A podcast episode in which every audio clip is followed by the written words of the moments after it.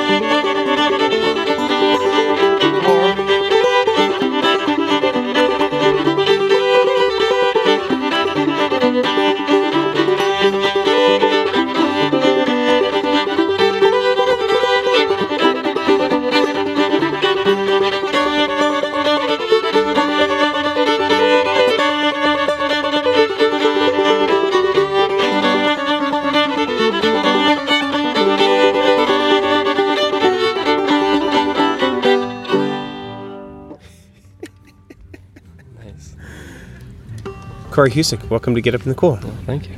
Thanks for doing this super last minute. Yeah. You were jamming in a tree with your girlfriend. and yes, I, I was. And I approached and I said, Will you give a part of your festival away? well, gladly. So thanks, thanks. asking. Yeah. We're at the Harry Smith Frolic. How many times have you come to this festival? This is actually my first time here. This is your first one. Yeah, yeah. Are you excited for the reenactment? Yeah, I hope I can stay. I actually have to leave tonight. But oh my god. I'll okay. catch a little bit of it. Uh, people were saying that it might start at midnight. Wh- wait, how? Where do you live? I don't even know. Oh, from Pennsylvania. You're Um, from Pennsylvania. Yeah, yeah. Where? Uh, Poconos. You're in the Poconos. Yeah, yeah. Do you go to Gennaro? Yep. Once in a while. Oh my goodness. Yeah, that's only about an hour away. So Yeah. What a great place to live. yeah, it is. Good idea is living there. Yeah. it's so beautiful. but I was uh, I went to school in Boston, and somehow, whenever this festival was happening, just I was always busy and Yeah. couldn't make it out. But glad to finally be here. Well, you're like a really you got like a lot of stuff going on. Kind of. Yeah. Yeah. I'm So- kind of in a little bit of a lull right now. Okay, But- good. So, yeah. Are you playing more fiddle tunes then? Yeah, yeah. Lots of festivals and just hanging around home. Yeah. So you, there are a lot of interesting leads about you, like non-old time leads. Yeah. Like so, like you. Right, so- where do you want to start with that? Well, so I graduated last year um, and ended up getting a postgraduate fellowship, and that allowed me to travel to Uganda and then Indonesia to work Yeah. with conservation organizations working with great apes.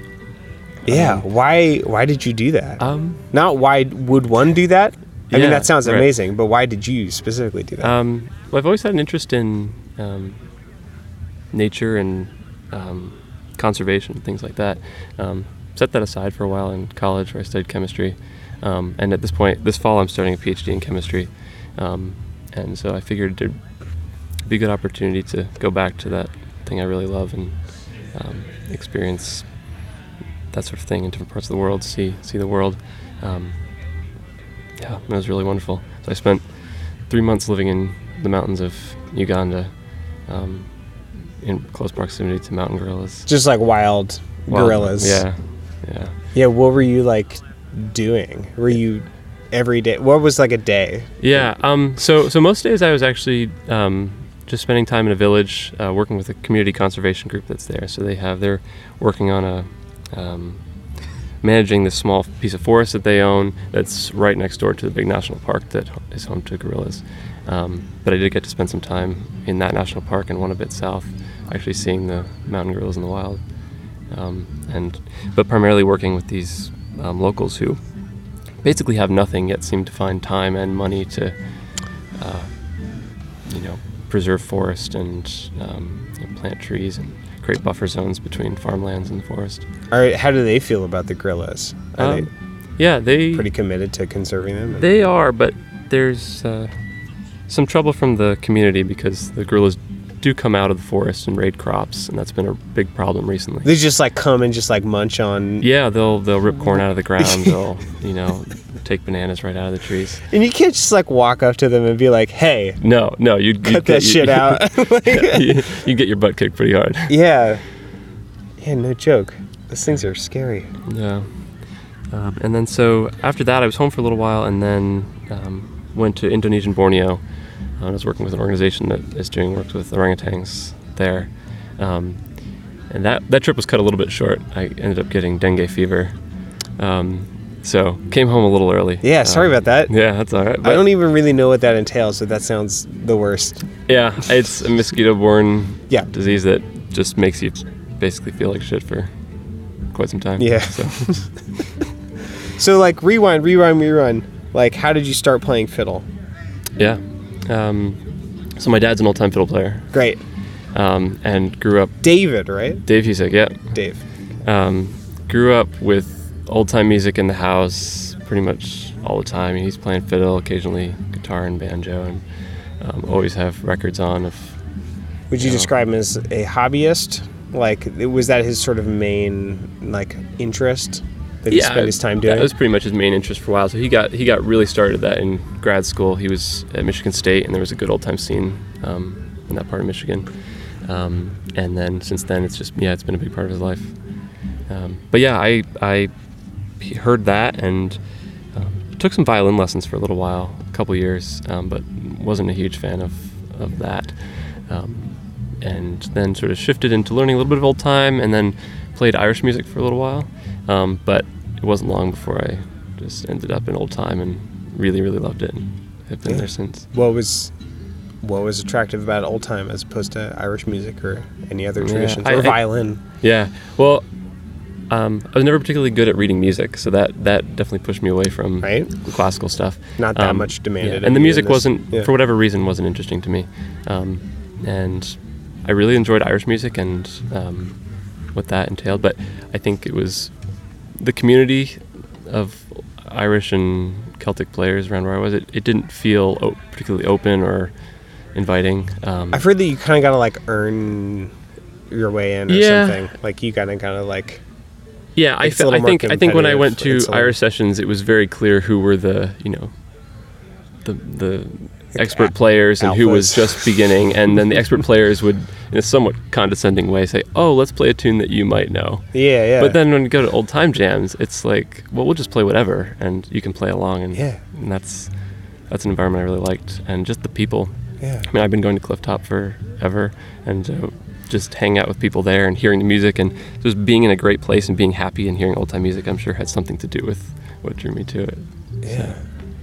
That's cool about the like, you know, the repertoire and stuff. Like, I remember the first time I heard David Bass play Mhm. Cluck Old Hen. Yeah, I was like, that was Cluck Old Hen? that didn't sound like Cluck Old Hen to me. you Yeah. know, so it's like uh, the there are some like tunes that are like really hard or like difficult if you're in a jam to like jump into. Um, but there's all of there's all of this old time repertoire, especially in the fiddling, Mhm. that's like um, maybe if you were to let's say write it on a page, it would look like nothing. yeah, yeah. but right. to like but it's open it- to so much yeah, like- interpretation yeah. from the individual, and that's what, yeah. yeah. Um, what do you want to play next? What's Uh, Kitty let's Puss. do Kitty Puss. Yeah, so yeah. this is a Clyde Davenport tune.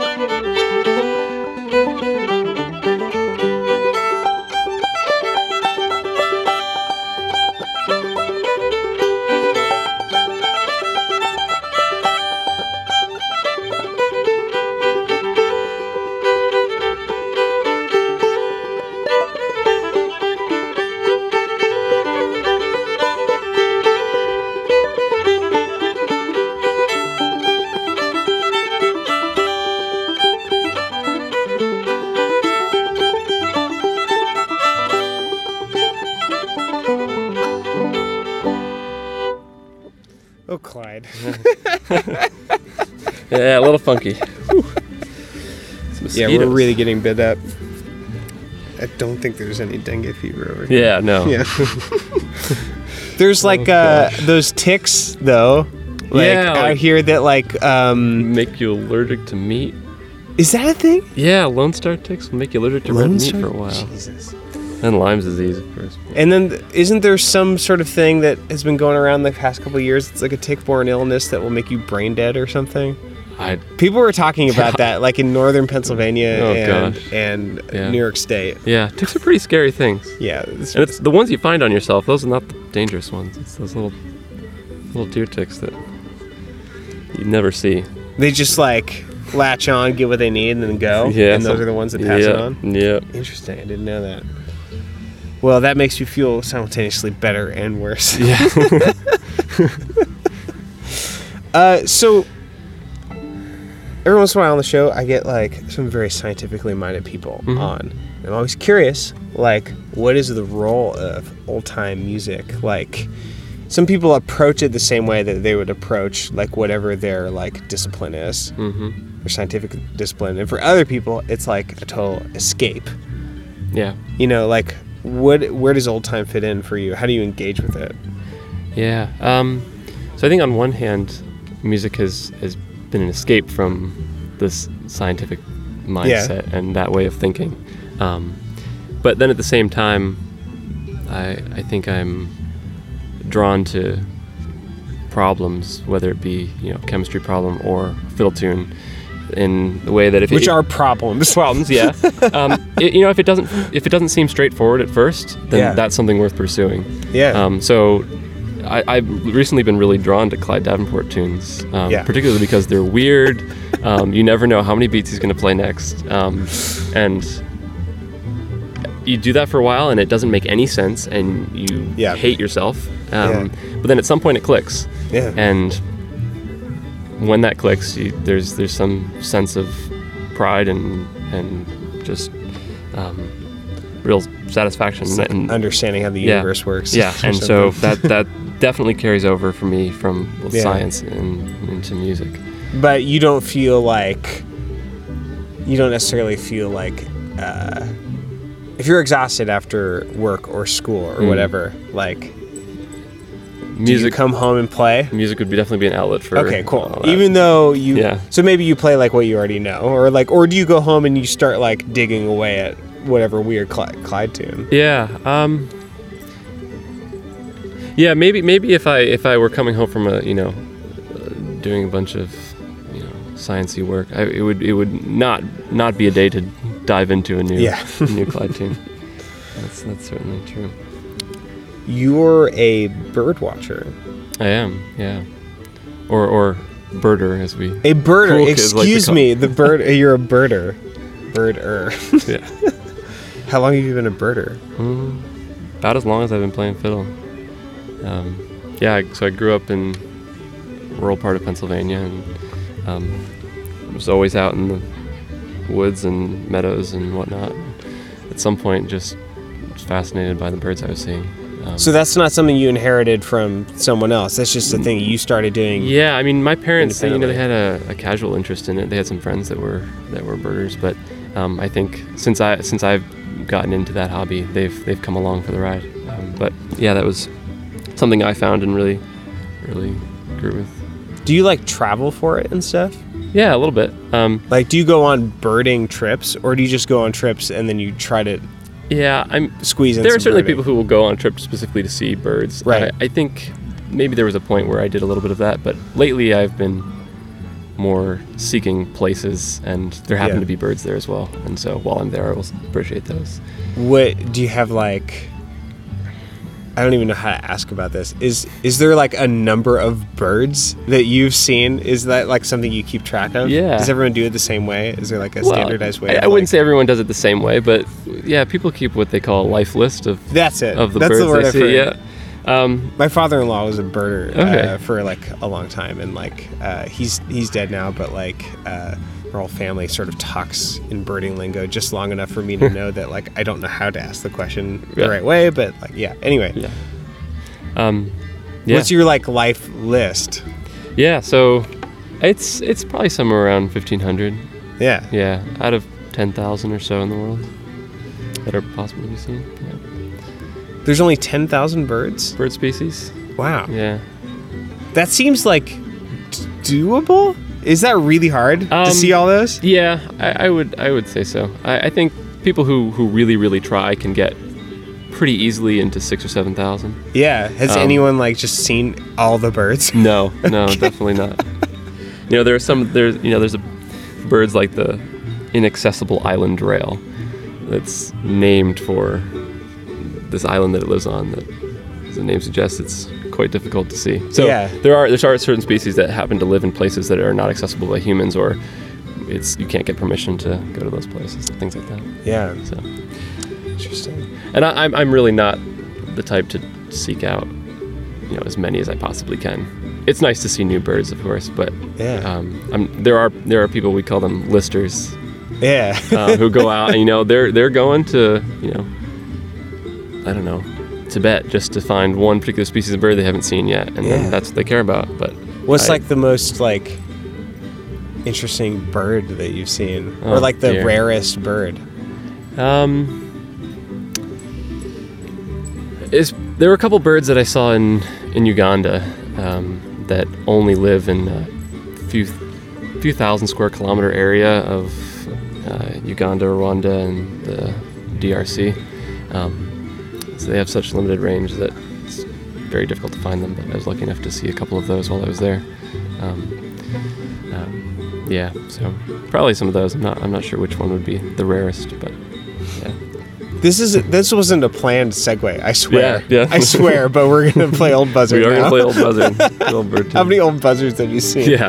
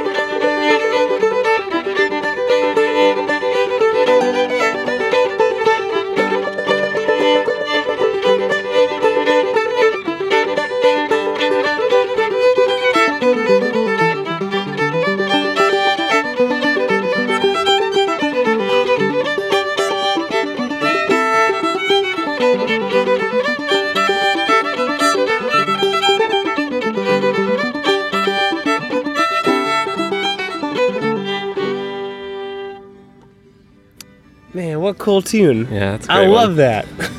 so sassy. Ah, very good.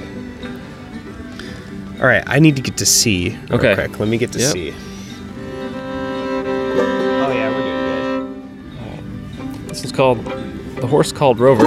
Um, considering I'm from Pennsylvania, I figured it'd be good to play a Pennsylvania tune. Yeah, very good. Um, this one's from a guy by the name of Hiram White, is this somewhere in southwestern Pennsylvania. is this a part of the like um uh Bayard collection? Yep. yep. Okay, very good. And so I, I, Mark Tamsula plays this on his uh, record of Pennsylvania tunes. Um, I uh, yeah, so it's similar to that version, but made it my own a little bit. Shout out to Mark and Richard. Yeah.